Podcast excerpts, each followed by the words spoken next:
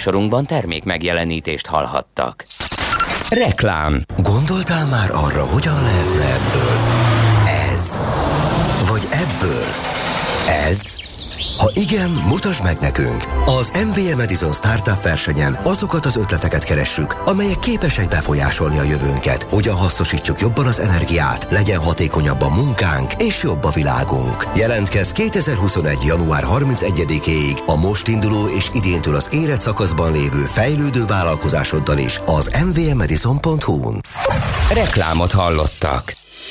Hírek a 90.9 Jazzin. Hamis vakcina hirdetésekre figyelmeztet a rendőrség. Megszavazta Donald Trump elmozdítását a washingtoni képviselőház. Ónos esőre, havazásra és viharos szélre is figyelmeztetnek a meteorológusok. Nyöreget kívánok a mikrofonnál, Schmidt Andi. Itthon is megjelent a koronavírus új, gyorsabban terjedő brit mutációja. Eddig három beteg mintájában mutatták ki. Tájékoztatott az országos tisztifőorvos. Müller Cecília elmondta, hogy a mutáció jellemzően a fiatalokat érinti, de a betegség lefolyása nem súlyosabb. Továbbra sincs megegyezés a minimálbér és a garantált bérminimum idei emeléséről. A tárgyalások a jövő héten folytatódnak.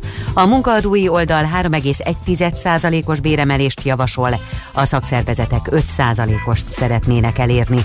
A munkavállalók képviselői szerint azért is fontos lenne a mielőbbi megegyezés, hogy annak eredményét már a januári fizetéseknél érvényesíteni lehessen. Hamis vakcina hirdetésekre figyelmeztet a rendőrség. A bűnözők nemzetközi közösségi oldalakon kínálnak eladásra hamis oltóanyagot, illetve annak szállítására és méhűtésére használt berendezéseket a gyanútlan vásárlóknak. Az ORFK illetékesen megerősítette, a vakcinák nem érhetők el kereskedelmi forgalomban, azokhoz kizárólag a kijelölt oltóközpontokban ütemezetten és ingyenesen lehet hozzájutni. Holnaptól csak előzetes elektronikus regisztrációval lehet belépni Ausztriába. A név és az elérhetőség megadása mellett nyilatkozni kell arról is, hogy a beutazó hol tartózkodott az elmúlt tíz napban. A kötelezettség az osztrák állampolgárokra is vonatkozik, ugyanakkor az ingázók, az átutazók és a sürgős családi okból például temetésre érkezők kivételt jelentenek. Rájuk a karantén kötelezettség sem vonatkozik. Szigorú országos karantént vezetnek be Portugáliában holnaptól a koronavírussal fertőzött emberek számának hirtelen emelkedése miatt. Jelentette be Antonio Costa, portugál miniszterelnök tegnap késő este. Az emberek csak élelmiszervásárlás és munkavégzés céljából, illetve egészségügyi indokokból hagyhatják el otthonaikat. Az intézkedés egyelőre egy hónapig lesz érvényben, ugyanakkor 15 nap múlva felülvizsgálhatják. Az iskolák most nyitva tarthatnak, az embereknek viszont lehetőség szerint távmunkában kell dolgozniuk. Megszavazta az amerikai képviselőház demokrata többsége az amerikai elnök elleni alkotmányos vádeljárást. Ennek célja, hogy elmozdítsák Donald Trumpot a hivatalából. Ahhoz, hogy ez valóban megtörténjen, a szenátus kétharmados többségének kell megerősíteni a döntést, leghamarabb a jövő hét keddi ülésen. Ez egy nappal azelőtt történhet meg, hogy Donald Trump elnök elhagyja hivatalát. A demokrata képviselők azzal indokolták az eljárást, hogy szerintük Donald Trump a felelős azért, hogy a hívei közül többen megtámadták a kapitólium épületét. Az is szerepel a vádak között, hogy az elnök hamis nyilatkozatot tett az elnökválasztás eredményéről. Trump az első elnök az Egyesült Államok történelmében, akit kétszer is impeachment alá vontak. 2019-ben azzal vádolták, hogy visszaélt hatalmával, ám a republikánus szenátorok felmentették. Egyre téliesebb időre készülhetünk a fővárosban jelenleg is, több helyen esik a hó. Ma napközben elszórtan, többfelé várható havazás és hózápor. Megerősödik, a Dunántúlon viharossá fokozódik a szél. Délután mínusz 1 és plusz 5, este pedig 0 és mínusz 6 fok között alakul a hőmérséklet. A következő napokban erős éjszakai fagyok várhatók, és többfelé napközben is fagypont alatt marad a hőmérséklet. Köszönöm figyelmüket, a hírszerkesztőt Schmidt-Tandit hallották. Budapest legfrissebb közlekedési hírei a 90.9 Jazzin a City Taxi Dispécsejétől. Üdvözlöm a hallgatókat! Lezárták az M3-as autópálya bevezető szakaszán, a Nagy Lajos király útja előtt a kihajtott benzinkútnál, meg csatornát javítanak. Baleset történt a 9. kerületben, a Lónyai utcában, a Kinizs utcánál. Szintén baleset történt a Tököli úton befelé a Dőcs György út után. Köszönöm a figyelmüket, további jó utat kívánok! A hírek után már is folytatódik a millás reggeli, itt a 90.9 jazz Következő műsorunkban termék megjelenítést hallhatnak. Kétféle ember létezik a világon, akinek van a libie, és akinek nincs. Az elsőnek ajánlott minket hallgatni, a másodiknak kötelező. Te melyik vagy? Millás reggeli, a 90.9 Jazzy Rádió gazdasági mapetsója. Ez nem animi, ez tény. Jó reggelt kívánunk ismét a hallgatóknak, megyünk tovább a Millás reggelivel itt a 90.9 Jazzin, uh, Mihálovics Andrással. És Gede Balázsral, jó reggelt is. Ó, Andriskám, kilépés, belépés. Elszállt a rendszered, úgyhogy ezt tedd meg, kérlek. Uh, addig elmondom, hogy negyed 9 lesz 2 perc múlva, és az elérhetőségünket is 0630 20 10 909 SMS, WhatsApp és Viber szám. Ez mindjárt meg is nézzük, hogy milyen útinfókat küldtetek ti. Budapest legfrissebb közlekedési hírei, itt a 90.9 jazz Azt kaptuk a hallgatóktól, hogy a tököli végén a keletinél a katonai rendészet kiszedett egy kék villogós kodát. Hú, a belső sávot elfoglalni írja a textil dealer. Igen. É... A Tököli úton már szóba került, befelé a Dózsa György út után baleset van. Igen, ez kap... információ nincs. Ezt kaptuk meg így a, a hírekben, és azt látom egyébként, hogy a hallgatók uh, még arról írnak, hogy uh, M5-ös 35. kilométertől Budapest felé hónapot az út jól járható. Aztán baleset van Budafokon az Adi Endre utcában is, az Anna utcánál. Hú, várjál, most zuhant be egy csomó ö, WhatsApp információ. Azt mondja, hogy D-kartás írja, hogy ö, kis optimista jó reggelt kartások a tegnapiakhoz hasonló M-kartás bölcsi logisztikája okán 1 óra 28 perc. A menetidő Gödről Dunakeszire, onnan Zugló Hermina mezőre, hóesésben és nagy dugóban. Hát azt hiszem ez a jellemző, nagyon sokan erről számoltok be, hogy dugó van és nehezen lehet közlekedni. Na nézzük, ahogy azt berangoztuk, a Dunai hajózás lesz a témánk. Nem hiszem, vagy nem emlékszem, hogy valamikor is beszélgettünk volna erről.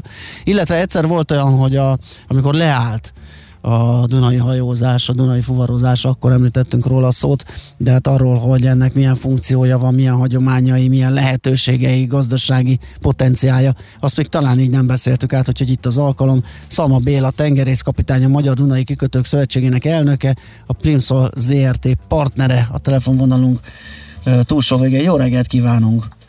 Jó reggelt kívánok! Hát mi azért tárcsáztuk kapitány urat, mert hogy hogy állandóan beszélünk a Dunáról, hogy ez mekkora lehetőség, hogy a fővárosban milyen jó kis járatokat lehetne indítani, hogy az európai víziúthoz hozzá tudnánk csatlakozni, aztán nem nagyon látja az átlagember, hogy bármi történne ezen a, ezen a, a, a területen. Hogy látják maguk a hajósok, a kikötők? Hát mi már évtizedek óta dolgozunk ezen a feladaton, sikereket is értünk el, csak azért, hogy nagyságrendeket mondjak, a magyar Dunai kikötők, illetve a magyar Dunai szakasz évente 8 millió tonna áruforgalmat bonyolít, az egész Dunán pedig 80 millió tonna ez az áruforgalom, ami annyit jelent, hogy mi körülbelül a 10%-át képviseljük ennek a forgalomnak. Ugye ilyenkor illik mindig áttekinteni a Rajnára is, és ott csak a Duisburgi, Rúrvidék és Északi-tengeri régióban 180 millió tonna az éves forgalom. Hát ebből azért nagyjából látjuk a nagyságrendek beli különbséget, és hogy milyen lehetőségek vannak. Hát a lehetőségek jóval nagyobbak, mint amivel mi élünk. Uh-huh. Mi nagyon szeretnénk, és természetesen erre vannak már Széchenyi terv, fehér könyv, tehát közlekedéspolitikai elvek és célok. Mi nagyon szeretnénk 2030-ra elérni azt, hogy a, az alágazatok, a közlekedési alágazatok között a hajózás elérje a 10 ot mert jelen pillanatban az előbb említett teljesítménnyel 3% alatt mocorgunk, és kilenc évet én egyelőre kevésnek találok arra, hogy ezt a közlekedéspolitikai célt elérjük. Uh-huh.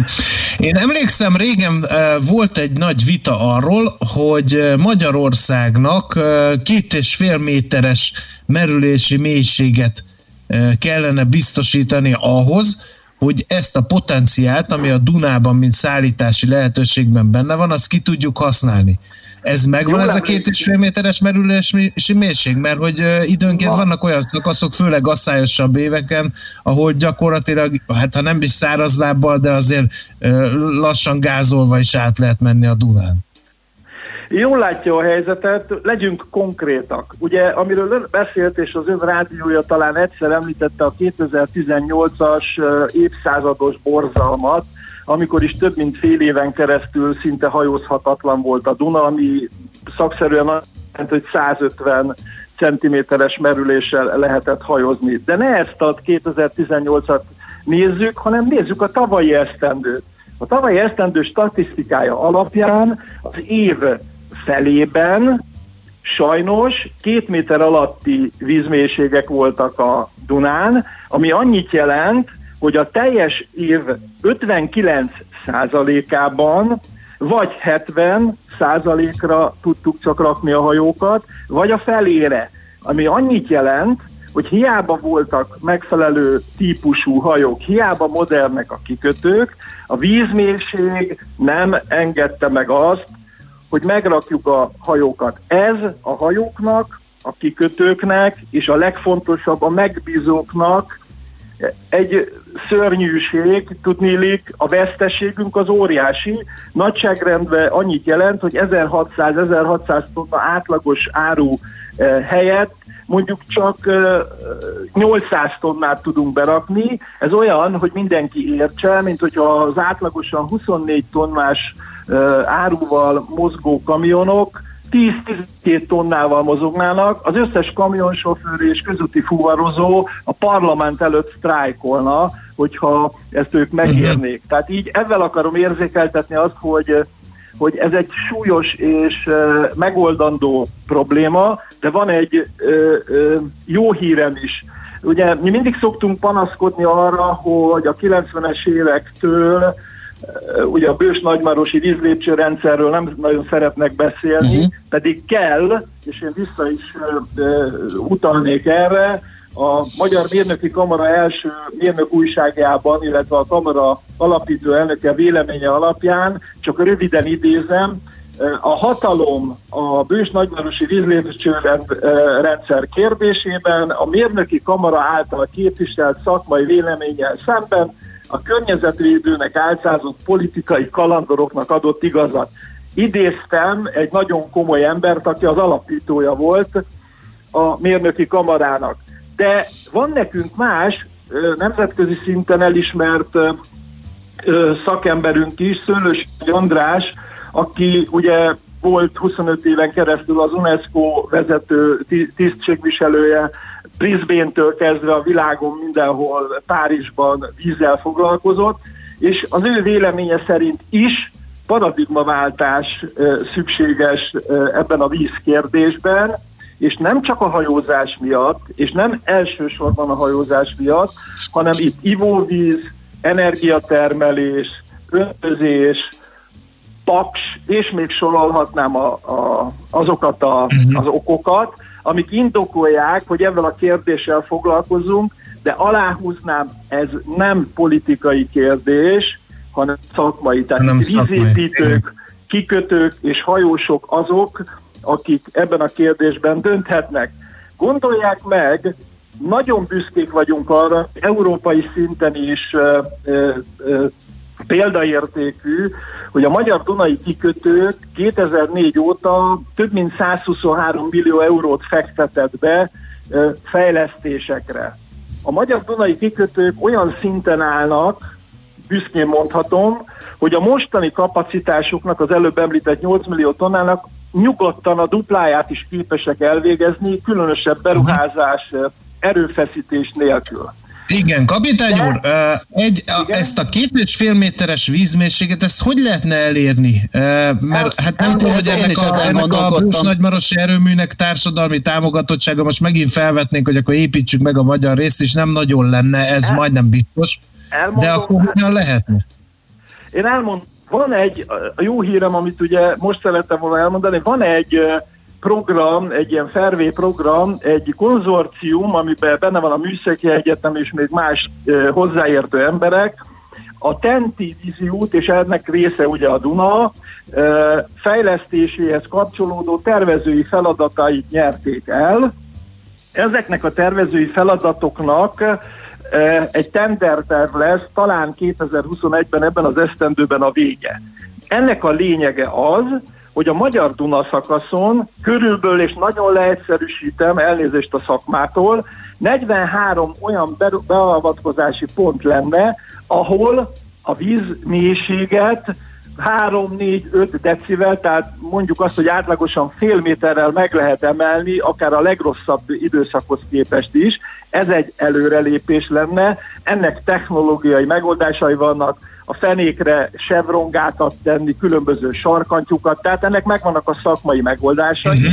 Ha ez a tenderterv meg lesz, akkor 2025-ben, talán legkorábban el tudom azt mondani, hogy valamit javítottunk ezen a szakaszon, a hajózás valamivel jobb országúton tud közlekedni, de hangsúlyozom, és ezt aláhúzom, csak a végső megoldás az csak a duzzasztás. Tehát ezzel el tudunk érni 5-10-15 évre komoly eredményeket, támogatjuk is ezt, részt is veszünk ebben a konzorciumi munkában, egyeztetünk, példaértékű ez, nagyon boldog vagyok, uh-huh. hogy egyáltalán erről beszélhetek, de 20 év múlva, 15 év múlva újra kell gondolni, újra kell gombolni a kabátot, mert itt még egyszer mondom, nem csak a hajózás miatt, nem csak a kikötők miatt, hanem az ivóvíz, a vízgazdálkodás miatt is szükség van rá. Tudnék, ez egy tudomány, úgy is hívják, hogy víztudomány.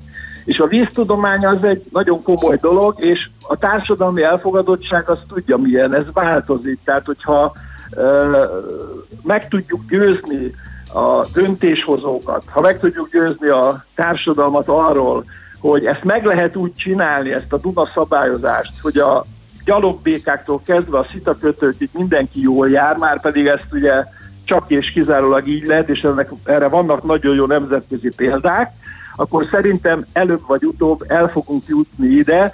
Azt is hozzá kell tennem, hogy avval, hogy mi a magyarországi szakaszt rendbe hozzuk, avval még nem oldottuk meg a Passau-Regensburg közötti német ö, nehéz szakaszt, és a román-bolgár, aldunai, Turnu-Severintől kezdődő ö, szakasz, tehát ott is vannak komoly feladatok, de tudomásom szerint mind a három helyen, tehát Németországban is és Románia, Bulgária területén is komoly tervezések uh-huh. folynak annak érdekében, hogy a Dunai hajózás elnyerje a mértó helyét. Tehát, Értem. Az, az mennyire az tehát, hogy Magyarországnak uh, ugye nincsen tengeri kikötője, és mindig azt mondjuk, én írtam elég sokat például a gabona fuvarozásról, igen? mert itt, hogy torlódnak az uszályok, mert nincs elég víz, tehát nagyon sokszor fel, felmerül ez a kérdés. Igen? Ennek alapján elég furcsa, hogy nem használjuk ki ezt a lehetőséget, de ez közgazdasági szempontból is igaz, vagy ez egy megint csak ilyen közkeletű téveszme, most ez egy kicsit provokatív kérdés, és sejtem is a választ, hogy, hogy a vízi fuvarozás olcsóbb nem az olcsóság a lényeg, a költség, tehát a fuvardi az egy tényező, de ugye itt mindenki a környezetvédelmet is eh, előtérbe hozza. Ha vizsgálni akarok egy eh, ilyen kérdést, akkor itt gazdasági, környezeti és társadalmi szempontból kell megvizsgálnom. A magyar gabona export, a magyar Dunai kikötők magyar hajózás szempontjából nagyon fontos 30-40 százalékát adja éves forgalomnak. Tehát életbevágó, hogy ez működjön, és ez a Dunán jól működjön.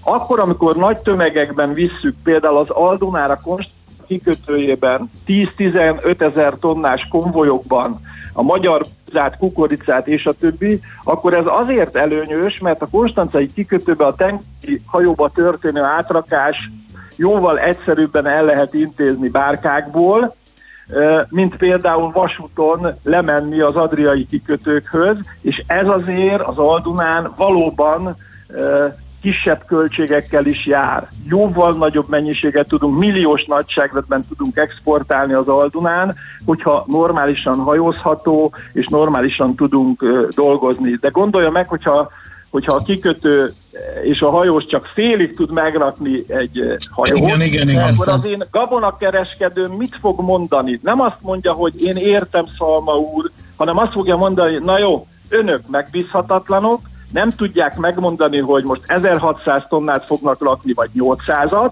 nem tudják megmondani, hogy milyen lesz a Duna vízállása, mert nincs folyamatosan két és fél méter a merülésnek, akkor én inkább elmegyek közútra, akkor én inkább meg elmegyek vasútra. Most gondolják meg azt, hogy a magyar búza 24-25 tonnájával Olaszországba a tésztagyáraknak közúton megy el.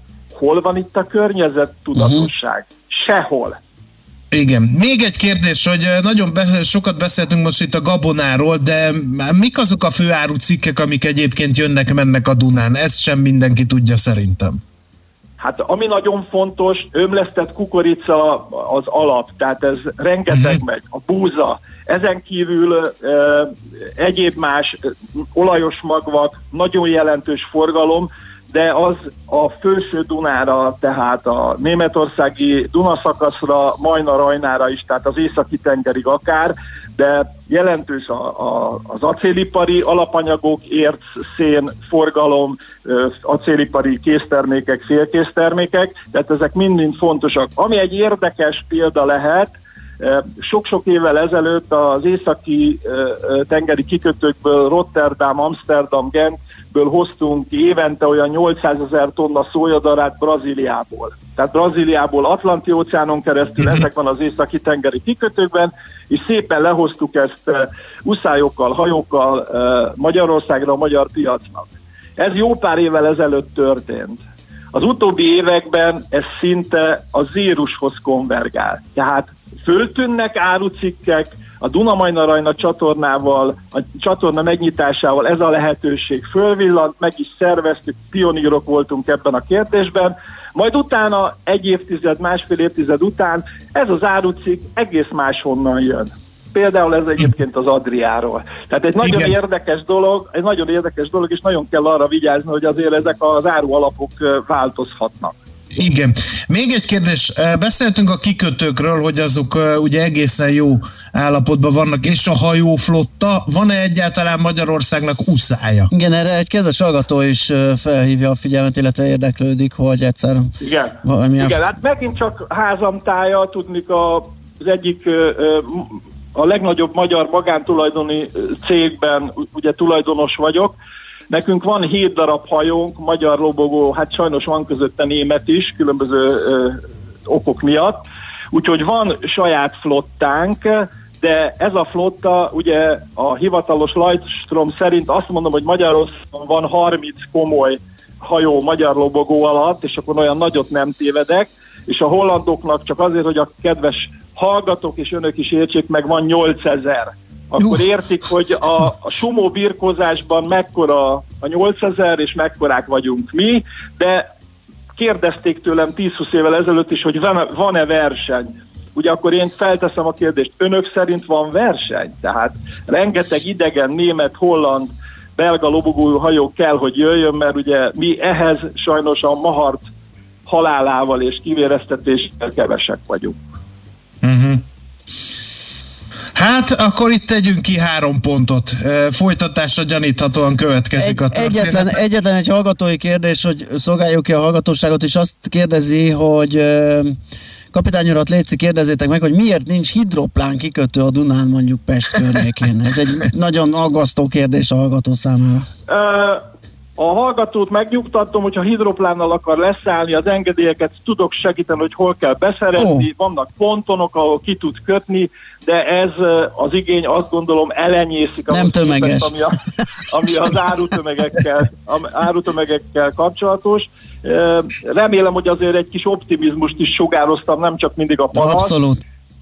Meg egy csomó olyan érdekes, egy csomó olyan érdekes információt, amiről tényleg keveset beszélgettünk, úgyhogy szerintem megígérhetjük, hogy fogunk még, hogyha segítségünkre tud lenni. Köszönjük szépen még egyszer, és jó munkát, szép napot kívánok! Én is köszönöm a lehetőséget, további jó munkát kívánok, viszont hallásra! Viszont hallásra! Viszont hallásra. Szalma Béla tengerészkapitányjal, a Magyar Dunai Kikötők Szövetségének elnökével, a Plimsoll ZRT partnerével beszélgettünk a Dunai hajózásról, árufuvarozásról. Most kincs, ami nincs, ez jutott a, eszembe. Kincs, ami nincs, igen. Abszolút jó. megint hírek jönnek, Schmidt Andival utána jövünk vissza, folytatjuk a millás reggelit futómű rovatunkkal, úgyhogy Várkonyi Gábor érkezik, és vele fogunk egy csomó izgalmas autóipari kérdést megtárgyalni. Műsorunkban termék megjelenítést hallhattak. Rövid hírek a 90.9 Jazzin. A hétvégén már a tegnap megérkezett Moderna vakcinájával oltják majd az idős otthonok lakóit és dolgozóit. Csak nem 20 intézményben több mint 3000-en kapják majd meg az injekciót. A Pfizer féle vakcinát vasárnapig mintegy 7000 lakó is dolgozó kapta meg. Továbbra sincs megegyezés a minimálbér és a garantált bérminimum idei emeléséről. A tárgyalások a jövő héten folytatódnak. A munkaadói oldal 3,1%-os béremelést javasol, a szakszervezetek 5%-ost szeretnének elérni. A munkavállalók képviselői szerint azért is fontos lenne a mielőbbi megegyezés, hogy annak eredményét már a januári fizetéseknél érvényesíteni lehessen. Budapestre érkezett újabb 17 busz, amelyet a kormány vásárolt a BKV-nak, közölte a Budapest és a fővárosi agglomeráció fejlesztésért felelős államtitkára. Főries Balázs emlékeztetett, hogy a kormány összesen 64 új, akadálymentes, légkondicionált, környezetbarát busz beszerzését biztosította, ezek hetente összesen félmillió Budapestit szolgálnak ki. Világszerte egyre több híresség köztük politikusok, királynők, színészek, zenészek kapták meg a koronavírus elleni vakcinát. Elsők között oltatta be magát a 94 éves természetbúvár David Attenborough, illetve az idén 79. születésnapját ünneplő Paul McCartney is. A 94 éves Erzsébet királynő és férje, a 99 éves Fülöp herceg is túl van az oltáson. Egyre téliesebb lesz az időjárás, a fővárosban jelenleg is. Több helyen esik a hó, ma napközben elszórtan többfelé várható havazás, hózápor, megerősödik a Dunántúlon viharossá fokozódik a szél. Délután mínusz 1 és plusz 5 fok között alakul a hőmérséklet. Köszönöm figyelmüket, a hírszerkesztő Csmittandit hallották. Budapest legfrissebb közlekedési hírei, itt a 90.9 jazz jó reggelt kívánok! A fővárosban több helyen esik a hó. A magasabban fekvő területeken és a külső kerületekben havas, csúszós útszakaszokra kell számítani. Lépésben lehet ezért haladni a Budakeszi út, a Hűvösvölgyi út, a Nagykovácsi út, a Mária Remetei út, az Istenhegyi út, az Ötvös út és a Szépvölgyi út egy-egy szakaszán. A 140-es autóbusz terelt útvonalon közlekedik Török Bálinton, nem érinti a művelődési ház és a Dióskert megállót. Véget ért a helyszínen és a 9. kerületben a Lónyai utcában, a Kinizsi utcán utcánál. Baleset nehezíti a közlekedést a Tököli úton befelé a Dózsa-György út után. Torlódásra készüljenek az M1 autópálya közös bevezető szakaszán az Egér úttól és tovább a Budaörsi úton, az Egér úton és a Balatoni úton, a 10-es főúton Solymártól, a 11-es főúton a Városhatártól, illetve a 6-os főúton az m 0 autóútnál. Erős a forgalom a Pesti alsó rakparton a Lánchíd felé mindkét irányból, a Hungária körgyűrűn és a Nagykörúton szakaszonként mindkét irányban. Vas Gabriella, BKK Info. A hírek után már is folytatódik a millás reggeli, itt a 90.9 jazz Következő műsorunkban termék megjelenítést hallhatnak. Cheers to the good life. Wish you all the best in the years to come. Baby girl, come on. Nice to meet you. Hope I see you again.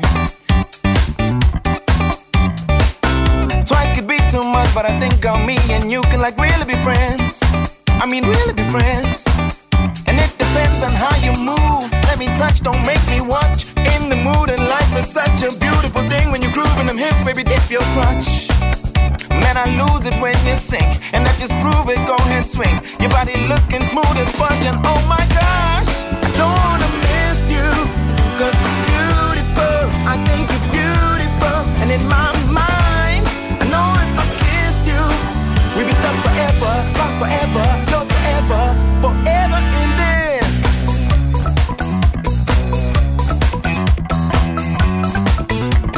Baby girl, come on.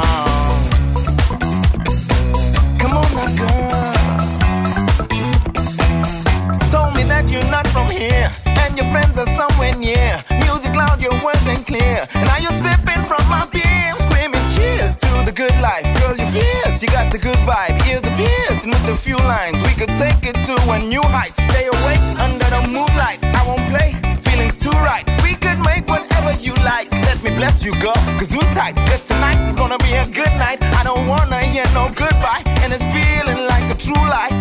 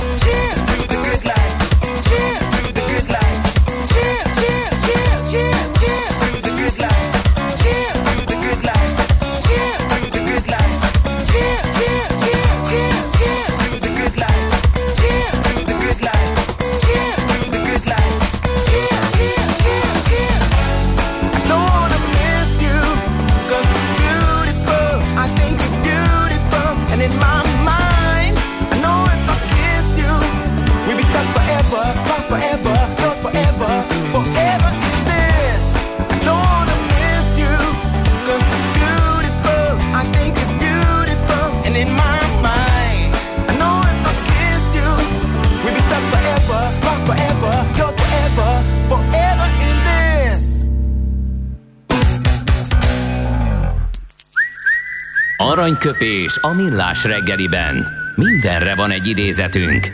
Ez megspórolja az eredeti gondolatokat. De nem mind arany, ami fényli. Lehet kedvező körülmények közt gyémánt is. Ma 75 éves Nagy Feró. Köszöntjük innen nagy nemzet csótánya. Igen, boldog Ricse, Ricse. Beatrice, Hóru. Volt Ricse Kendő Szimot Szatyrod? Hogy ne lett volna? Hogy ne lett volna? Kiküld Alföldi, Alföldi papucsom nem, képzeld el, az valamiért az lemaradt. Mi? Uh, Alföldi papucsom Mi valamiért nem volt. Felháborító. Igen, de a szimatszatyor Jó az, az dolog. meg volt, meg jól összefirkával, jelvényezve. Hogy. AC villám DC volt AC. ráírva a golyóstól. Minden, Sex Pistols is volt rajta, mert én punk Na, is voltam, meg minden. Azt mondja egy alkalommal Nagy Feró, hogy a lázadásom megváltozott, sokkal toleránsabb lettem a világgal szemben. Ez azt jelenti, hogy rájöttem az embereknek állampolgári joga hülyének lenni. És ha ez így van, honnan veszem én a bátorságot ahhoz, hogy azt mondjam, emberek, ti hülyék vagytok. Hát igen, ezt az a kor. Lehiggadunk, megnyugszunk. Hát Ferónál ez így, így alakult. Szóval még egyszer nagyon boldog születésnapot kívánunk neki. Aranyköpés hangzott el a millás reggeliben. Ne feledd, tanulni ezüst, megjegyezni arany. A műszer neked egy fal, a sebesség egy váltó, a garázs egy szentély. Zavar, ha valaki elbetűvel mondja a rükvercet. Mindent akarsz tudni az autók világából? Akkor neked való a millás reggeli autós rovata. Futómű. Autóipari hírek, eladások, új modellek, autós élet. Kressz. Vonal túlsó végén állandó autós szakértőnk, kollégánk Várkonyi Gábor, szervusz, jó reggel! Jó reggelt, sziasztok! Szia, jó reggelt! És a Figyelj, vonal én az a mi itt, úgyhogy a volna, hogy millás nem a kábelkorbács, Nem lehet beleszólni a az András gumiszőnyeg. közbe. De leveszem a hangját, tehát a 7 meg a 800, szóval a telefon helyett míten van Márkanyi Gábor, tehát a millásregeli.hu, a Millás TV-n is látható. Na most visszaadom, és mondhatod András. Hallottok? Rendben van minden? Igen, igen, igen, hallunk, persze. András is nagyon lehet hallani, és azért egy picit, hogy el tudja mondani a mondókámat, el kellett vennem a hangját. Na, Azért szóval... van egy, van egy rettenetes előny annak, amikor ö, valakinek a kezében van a kontroll, Igen, és igen. tologathatja az emberek hangját. Na, Igen. mámorító érzés lehet. Abszolút, nagyon jó, egy kis hatalom az ember kezében, ne viccelj. Na, parancsoljatok, mert... Nekem mert nincs kérdésem igazából, mert a Gede nem engedi, hogy feltegyem. Ha esetleg valaki tud akciós parizert, azt írja meg a szerkesztőségbe. Köszönöm. Szóval tegnap, amikor arról beszélgettünk, hogy mi legyen ma a téma, egy kettő olyan témát javasoltam, ami ami ugye alapvetően nem annyira autós téma, vagy hát nem elsősorban autós téma, és hát azt gondolom, hogy a következő években lehet, hogy teljes mértékben ebbe az irányba fog eltolódni minden, ami, amikor autókról beszélgetünk, hiszen a klasszikus autózás, meg a klasszikus gyártói modell, ugye, ahogy ezt már sokszor megbeszéltük veletek, komoly kihívásokkal küzd még hozzá tech, koncern, tech koncernek irányából, és egyre több olyan kooperációról, meg, meg érdekes cég összeállásokról lehet olvasgatni, amelyek azért szükségesek, mert az autógyártók abban a formában nincsenek felkészülve, és nincsenek birtokában annak a tudásnak, ami a, a következő időszakban igazán izgalmas lesz a világ autógyártásában, miközben ezzel párhuzamosan a az elektromos autók térhódításával sokkal többen tudnak részt venni a konkrét gyártási folyamatban. Tehát máshogyan megfogalmazva a, a, belépési küszöb ahhoz, hogy autógyártó lehessél, a villanyautók terjedésével ugye jelentősen alacsonyabbra Aha. került, tehát sokkal könnyebb autógyártóként apostrofálni magadat, hiszen alapvetően elektromos autót gyártani sokkal kevesebb alkatrészből, sokkal egyszerűbben és sokkal sokkal, sokkal szűkebb beszállítói körökkel lehetséges, ami viszont a komolyabb hozzáadott értéket fogja adni, ugye minden, ami, ami informatikai háttérrel, meg önvezetéssel, meg ilyen dolgokkal kapcsolatos, ott meg ugye olyan tudásbeli különbség kezd kialakulni a klasszikus tech cégek és az autógyártók között, amelyet az autógyártók igyekeznek mindig hát relativizálni, és sokat beszélnek arról, hogy ők is mennyi mindent tesznek annak érdekében, hogy ugye saját operációs rendszereken keresztül, meg saját önvezető skillekkel, meg saját connectivity megoldásokkal tudjanak konkurálni mondjuk a nagy tech cégekkel, de hát nem kell ahhoz különösebben nagy fantázia, hogy az ember sok kilométerről is lássa azt, a, azt az erőforrásbeli, anyagi, mérnöki, tudásbeli különbséget, ami, ami a két világ között van.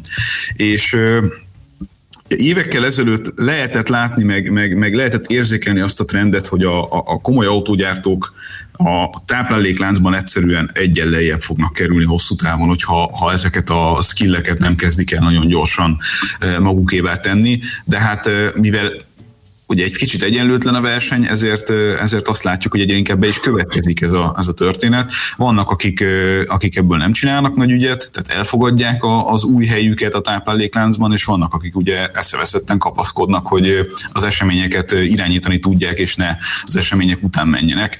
A, a hosszú felvezető arra volt jó, hogy nagyjából talán értető, hogy, hogy milyen helyzetben vagyunk mondjuk 2021 elején, amikor is egyre másra jönnek az olyan jellegű hírek, mint például a Hyundai és a, az Apple kooperációja, ami azért barom érdekes, mert csupán erre az egy kis apró hírre, ami kis apró hírnek tűnik elsőre, olyat realizott a Hyundai részvénye, hogy, hogy azt öröm volt nézni. Tehát ilyen, ha jól emlékszem, talán egy 14-15 százalékot emelkedett Hát igen, nem csoda, hogy hogyha valakivel üzletelni akar az Apple, akkor azért azt fölkapja a befektetői társadalom. Igen, és ugye nagyon sok, nagyon sok spekuláció volt arról, hogy egyáltalán lesz-e Apple autó. Ugye az elmúlt években többször lehetett hallani olyanokat, hogy, hogy az Apple mégse fut ennek neki, meg nem úgy fut ennek neki, hogy eredetileg bejelentették, aztán lehetett arról hallani, hogy mégis fognak saját autót csinálni, aztán már arról lehetett hallani, hogy a saját autógyártás gyártási részét azt, azt inkább kihagyják, és valami bérgyártóval fogják megoldani az ügyet. Volt arról szó, hogy fölvettek egy csomó mérnököt, hogy az önvezetéssel kapcsolatosan kiépítsék a tudásukat, majd azokat a mérnököket utána újra elengedték, tehát egy ilyen, egy ilyen teljesen hullámzó történet volt az Apple körül, ami hát vagy altatás volt, vagy tényleg nem tudták pontosan, hogy mit akarnak ezzel az egésszel kezdeni, de most kezd kikristályosodni az, hogy itt egy valós konkurenciát szeretnének az autógyártóknak, főleg önvezetés kapcsán összehozni, amihez kell a koreaiaknak a segítsége, akik egyébként nem mellesleg ugye rendelkeznek komolyabb gyártási kapacitásokkal az Egyesült Államok területén belül is, és a hírek elsősorban, vagy első körben arról szóltak, hogy a Hyundai az amerikai gyárát fogja használni arra, hogy az esetlegesen elinduló sőt, tehát nem esetlegesen, tehát alá vannak írva a papírok elméletileg, és 2024-től jön az Apple Car, ez Amerikában lesz gyártva. Ez már szerintem önmagában egy, egy iszonyatosan érdekes és Gábor, fontos. egy pillanatra álljunk meg. E, Miért e, kézenfekvő volt a Hyundai? Vagy tendereztethette az Apple? Mert engem meglepett, hogy pont a Hyundai. Hát annyi remek gyártó van, például a németek között is. Hogy, hogy ő rá esetett a választás? Oké, mondtad, hogy van Amerikában gyára, de hát van más gyártónak is gyára. Igen, igen, igen, abszolút. Hát ö, többen többen voltak, még a sajtó spekulációi szerint is utolsó körben ahhoz, hogy ezt a fontosnak számító, minek is nevezzem ezt, szerződést magukénak tudják. Ugye szó volt arról, hogy a Volkswagen-nek tárgyalnak komolyabban, ugye Volkswagen ilyen szempontból szerintem egy teljesen jó eh, partner lehetett volna, már csak azért is, mert ugye nekik is van ott gyártási kapacitásuk, és nem feltétlenül van kihasználva, hogy finoman fogalmazzunk. Legalábbis, hogyha amerikai gyártásról beszélünk. Egyébként nem feltétlenül kézenfekvő az sem, hogy ezt, ezt mindenképpen Amerikában eh, kell gyártani. Uh-huh. Szó volt arról... Az iPhone-okat sem Amerikában gyárták, ugye? Igen, és aki az iPhone gyártja, arról is mindjárt meg, uh-huh. egy pillanatra, mert az is egy lényeges dolog. A, a Volkswagen volt utolsó körös, a Tesláról beszélték érdekes módon, hogy, hogy partnere lehet az Apple-nek ebben ezt nem teljesen láttam, vagy nem teljesen értettem, hogy mire, mire alapozva gondolják ezt komolyan vehető ügynek. Főleg úgy, ugye, hogy annak idején... arról, hogy mondjuk a Magnas Tájer is beszállhat, ami ugye egy klasszikus bérgyártó, több uh-huh. autógyártónak. Tehát voltak itt, voltak itt egyéb jelöltek. Érdekes módon japán autógyártó az nem nagyon jött szóba, legalábbis én nem láttam olyat, hogy japán autógyártó komolyabban benne lehetett volna itt az utolsó körben. A Fiat Chrysler, tehát az FCA pedig a, a Google-lel van összekötve ugye a Waymo kapcsán. Uh-huh. Igen, ugye okay. a, a Tesla azért is furcsa, hogy szóba jött, mert annak idején Elon Musk szeretett volna társulni, vagy kérte a segítségét Tim Cooknak, de a szóra sem tartotta érdemesnek, ugye amikor nehéz napjai voltak a Teslának. Nagyon érdekes, hogy mennyi, mennyi ilyen hír jelent meg mostanában arról, hogy a Tesla elmúlt éveiben hányszor és hányféleképpen próbálták megvásárolni, vagy nem megvásárolni, vagy eladni. Ez egészen izgalmas legenda keltés szerintem. Ugye arról is volt szó, hogy a Volkswagen meg akarta szerezni a Teslát, és azt pedig Elon Musk nem akarta. Uh-huh. Tehát erről is vannak izgalmas hírek. Kínában ugyanakkor formálódik ennek a történetnek az ellenpontja, ott ugyanis a most már együttesen hár, hármas szövetségben, ez egy tegnapi hír, a Geely, a Foxconn, illetve a Baidu különböző szervezeteken keresztül, tehát különböző kooperációkon, meg, meg, meg céghálókon keresztül szervezi az önvezető összekötött elektromos autógyártást, úgyhogy a Geely és a Foxconn külön is kötött erről egy egy megállapodást, ami arról szól, hogy a, a Geely, ami egy, egy jelentős kínai autógyártó, és ő birtokolja Volvo-t, többek között innen lehet ismerni Európában, egy néhány százer darabos többletkapacitással rendelkezik, tehát nagyjából 2 millió autót tudnának gyártani normális esetben éves szinten globálisan, és olyan nagyjából 1 millió 3, 1 millió 400 ezer darab autót gyártanak átlagosan, tehát egy, egy elég nagy fölös kapacitással rendelkeznek, amit úgy próbálnak lekötni a Foxconnal együttesen,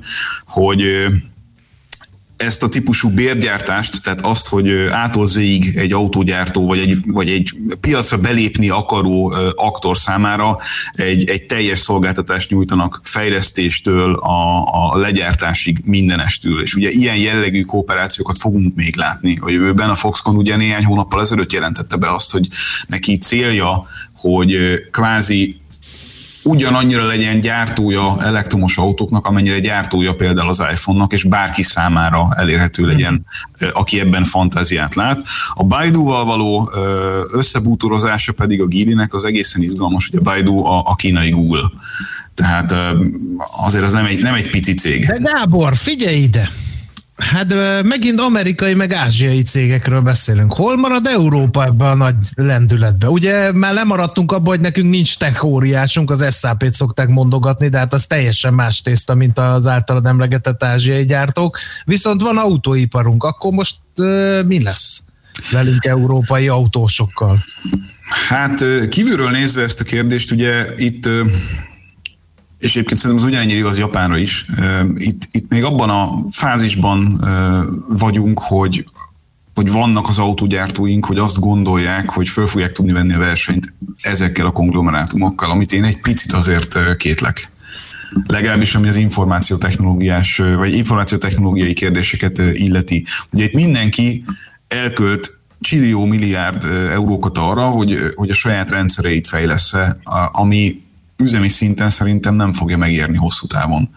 Tehát az, hogy minden prémium gyártunk, vagy, vagy akár nagy ö, koncernünk, ami Európában fontos ö, aktornak számít, saját maga próbálkozik azzal, hogy, hogy a saját autóiba a saját platformokat hozzon létre, szoftveres platformokat, az ilyen darabszámok mellett, akkor, hogyha ez a fajta megoldás, amiről az imént beszéltünk, elterjed, valóban sikeres lesz piaci szinten, akkor nem, nem fog tudni versenyképes lenni. Tehát az, hogy egy autógyártó még mondjuk két és fél, három millió autót gyárt, erre a két és fél, három millió autóra csinál egy külön szoftveres platformot, egy külön operációs rendszert, egy másik oldalon meg elterjed egy olyan megoldás, ami akár 10-15 millió autónak az alapját jelentheti, az hát így érzésre nem annyira, nem annyira tud pariban lenni egymással. Tehát minimum azzal kéne kezdenünk, hogyha mondjuk gyártói nemzet oldaláról nézzük a kérdést, vagy akár Európai Uniós szinten nézzük a kérdést, akkor mondjuk a nagyobb autógyártóknak ebben a kérdésben egymással összefogva kéne valami fajta standardizált megoldást kitalálniuk, ami ugye azért nem szokott megvalósulni, mert nyilván mindenki félti a saját maga titkait ebben a kérdésben. Nagyon sokáig például a japán autógyártók zömében azért nem akartak különösebben kooperálni mondjuk az Apple-lel, uh-huh. akár egy CarPlay kapcsán, mert olyan adat biztonsági kérdéseket vetett föl ez a kooperáció, amit a japánok nem akartak úgy lenyelni, ahogy, ahogy azt az Apple rájuk erőltette volna. Aztán ugye ment tovább az élet, és hát látták, hogy értelemszerűen a vásárlók egyre, egyre durvábban követelik például azt, hogy, hogy ugye az iPhone-jaikat könnyedén és, és magától értető módon össze lehessen kapcsolni az autókkal. Uh-huh. Ez ma már egy nagyon fontos vevőigény, és aki ezt nem szolgáltatja, az lemarad. Na most figyelj ide, a Gede ugyan egy szívlapáttal agyon csapta a poénomat a Kábel Korbácsról, de feltenném akkor a kérdést. Hogyha ez ilyen irányba megy, amerről most beszéltünk, akkor, és itt jött volna a képbe a Kábel Korbács, amelyet irigyeim ugye hát ki, uh, skippeltek az adásból, hogy ezt így uh, fogalmazza meg. Uh, szóval, hogy uh, nem lesz kiszolgáltatott a tech cégeknek az autóipar? Hát de és akkor itt csónakáznék át, hogy chip hiány miatt uh, akadozik az autógyártás. Erről is érkeztek hírek. Abszolút, hát ugye a chip hiány az gyönyörűen megmutatja azt, hogy, hogy mi az, ami igazán fontos, mondjuk hardware oldalról. Tehát rosszul terveztek ugye a tavalyi év őszén az autógyártók a darabszámokat illetően későn rendeltek, a chipgyártók kommunikációja legalábbis ez, és emiatt akadoznak az autógyárak szerte Európában, illetve szerte a világon, mert egyébként a japánokat is, meg a koreaiakat is érinti ez a, ez a problematika. A Volkswagen esetében láttam konkrét számot arról, hogy ez mit jelent gyártás kimaradás szintjén. Állítólag erre az évre nagyjából 100 autóval számolnak, amit emiatt nem fognak tudni legyártani. Ez egyébként nem kevés. És én gyorsan kigyűjtöttem nektek a tíz legnagyobb chipgyártót autóipari szinten, Ezeknek egy részét szerintem már hallottátok, egy részét meg nem. Az NXP nevű cég a legnagyobb, ha jól tudom, ez egyébként holland. Az Infineon, a Rene, Renesas, Renesas, nem tudom, Texas Instruments, eh, ST Microelectronics, Bosch, ON Semiconductor, eh, Micron Technology, ROM és ADI, ezek mind eh, komoly milliárdokkal rendelkező, éves forgalommal rendelkező cégek egyébként, tehát eh, van miből választani, meg, meg működik is ez a dolog, csak ugye egy, ha kevés csipet rendeltél, az nem úgy működik, hogy akkor gyorsan fölhívod őket, hogy kéne még egy Hát kicsit persze, hogy több. nem, de hát akkor azt, azt akkor az autogyártók nézték be, hogyha... Is, igen. is. igen Meg az, igen. hogy ki van szolgáltatva, hát ez a világon minden iparág ki van szolgáltatva, így működik az értéklánc, senki nem csinál meg mindent, vagy nem gyárt le mindent magának. Van, aki tud, mit tudom én, ilyen csipeket gyártani, és akkor azt beépítik, van, aki más tud csinálni, akkor onnan veszik el. Tehát egyfajta kiszolgáltatottság ebben mindenkinek van valamekkora, úgyhogy ez nem egy egyedi probléma. Hát sőt, ugye, hogyha ha egészen viccesen sokkal lentebbi hozzáadott értékkel, vagy sokkal kisebb hozzáadott értékkel nézzük a kérdést, ugye a, az autókárpitok... Igen, tud- tudtam, hogy az autó kárpit be fog jönni, mert az az Hát, de nem, hát emlékeztek erre a történetre, amikor, amikor a, a szerb származású, vagy nem is tudom, Igen. bosnyák származású cégvezér az összeakaszkodott a németekkel, és akkor azt mondta, hogy akkor attól nem fogunk nektek rendelni semmit, és annak ugye a mai napig vannak uh, utórezgései, mert uh, néhány, néhány héttel ezelőtt volt arról hír, hogy, hogy az a, az a nő, aki állítólag a Volkswagen-nél volt beépített ember, és adta le az infókat, az, az szépen eltűnt Németországból, és valahol Oroszországban oh. székel azóta, és nem, nem, tudja, nem tudja az ügyészség kikérdezni arról, arról, hogy hogyan kémkedett a Volkswagennek, vagy a Volkswagennél a, a beszállítónak. Tehát e- egészen izgalmas kérdések vannak. De hát ugye ez egy csomó kárt okoz. Tehát, hogyha bármilyen oknál fogva áll egy gyártósor, akár csak egy fél napot is, ez az iszonyatos mértékű károkat okoz. Ha még van egyébként kettő percem arra, Annyi hogy van, elmondjam, pont. hogy hogy... Tessék? Annyi van pont. Annyi. Van, van. A Rupert Stadlernek a, a pere elkezdődött a héten, ugye ő az Audi vezér, akit azzal vádolnak, hogy nem tett meg mindent annak érdekében, hogy a dízel botrányt az Audi esetében ö, valahogy jobban kezelje. Azért fontos, hogy így ö, apostrofáljuk ezt a kérdést, mert alapvetően nem azzal vádolják, hogy tudott a dízel botrányról, hanem azzal vádolják, hogy amikor megtudta, tehát miután megtudta, nem állította le elég gyorsan az adott motorokkal felszerelt autóknak az értékesítését, és ezzel további károkat okozott a cégnek, illetve az Audinak.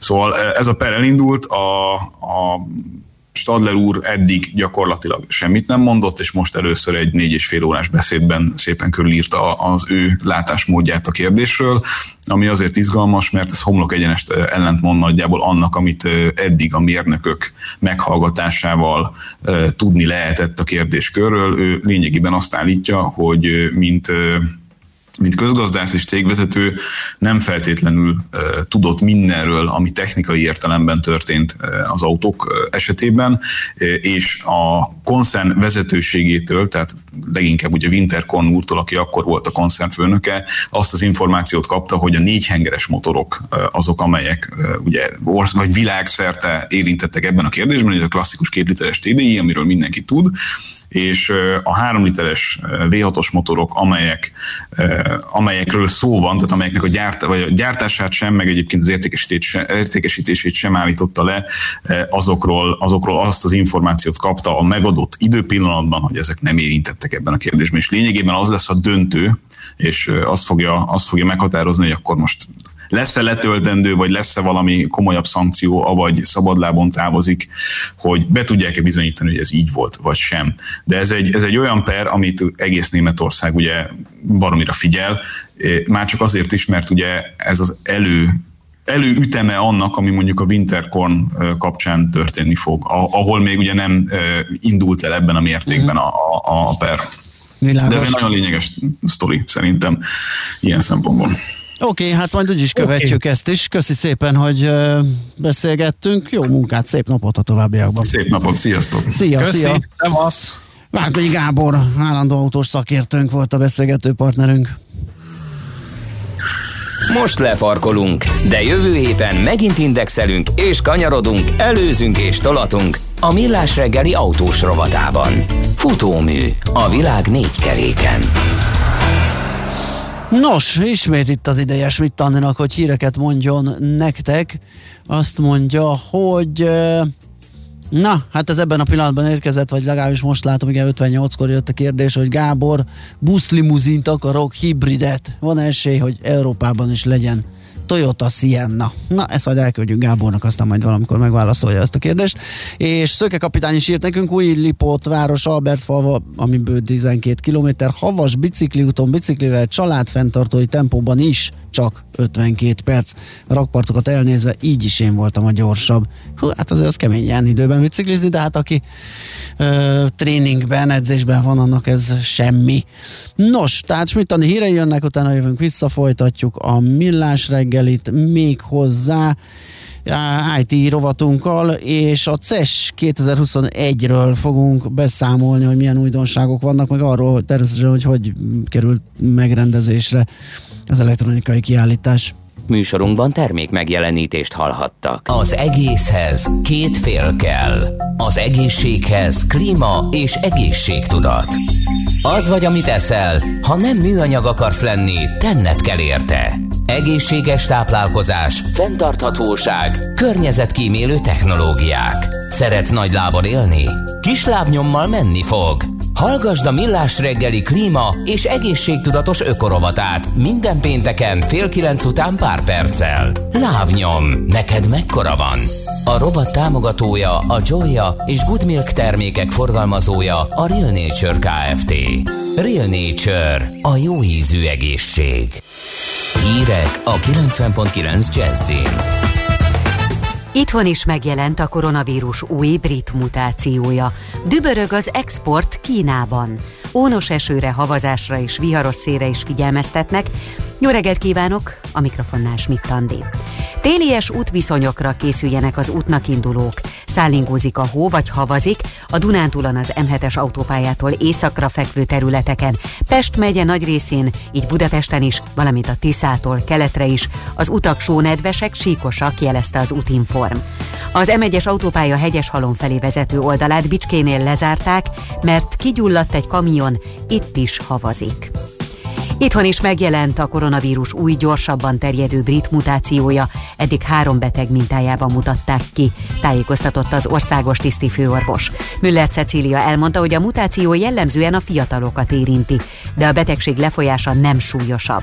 Közben tegnap újabb egészségügyi dolgozók kapták meg a védőoltást, köztük Müller Cecília is. Az országos tisztifőorvos arra kérte kollégáit, hogy minél többen oltassák be magukat, hogy így újabb csoportokban kezdődhessen meg a védettség kialakulása. A hétvégén egyébként tovább folytatódik az idős otthonokban élők és dolgozók oltása is, 3600 ember kaphatja meg ezúttal a Moderna féle vakcinát. Megszavazta az amerikai képviselőház demokrata többsége az amerikai elnök elleni alkotmányos vádeljárást. Ennek célja, hogy elmozdítsák Donald Trumpot a hivatalából. Ahhoz, hogy ez valóban megtörténjen, a szenátus kétharmados többségének kell megerősítenie a döntést leghamarabb a jövő hét keddi ülésen. Ez egy nappal azelőtt történhet meg, hogy Donald Trump elnök elhagyja hivatalát. A demokrata képviselők azzal indokolták az eljárást, hogy szerintük Donald Trump a felelős azért, hogy a hívei közül többen megtámadták a kapitólium épületét. Az is szerepel a vádak között, hogy az elnök hamis nyilatkozatokat tett az elnökválasztás eredményéről. Trump az első elnök az Egyesült Államok történetében, akit kétszer is impeachment alá vontak. 2019-ben azzal,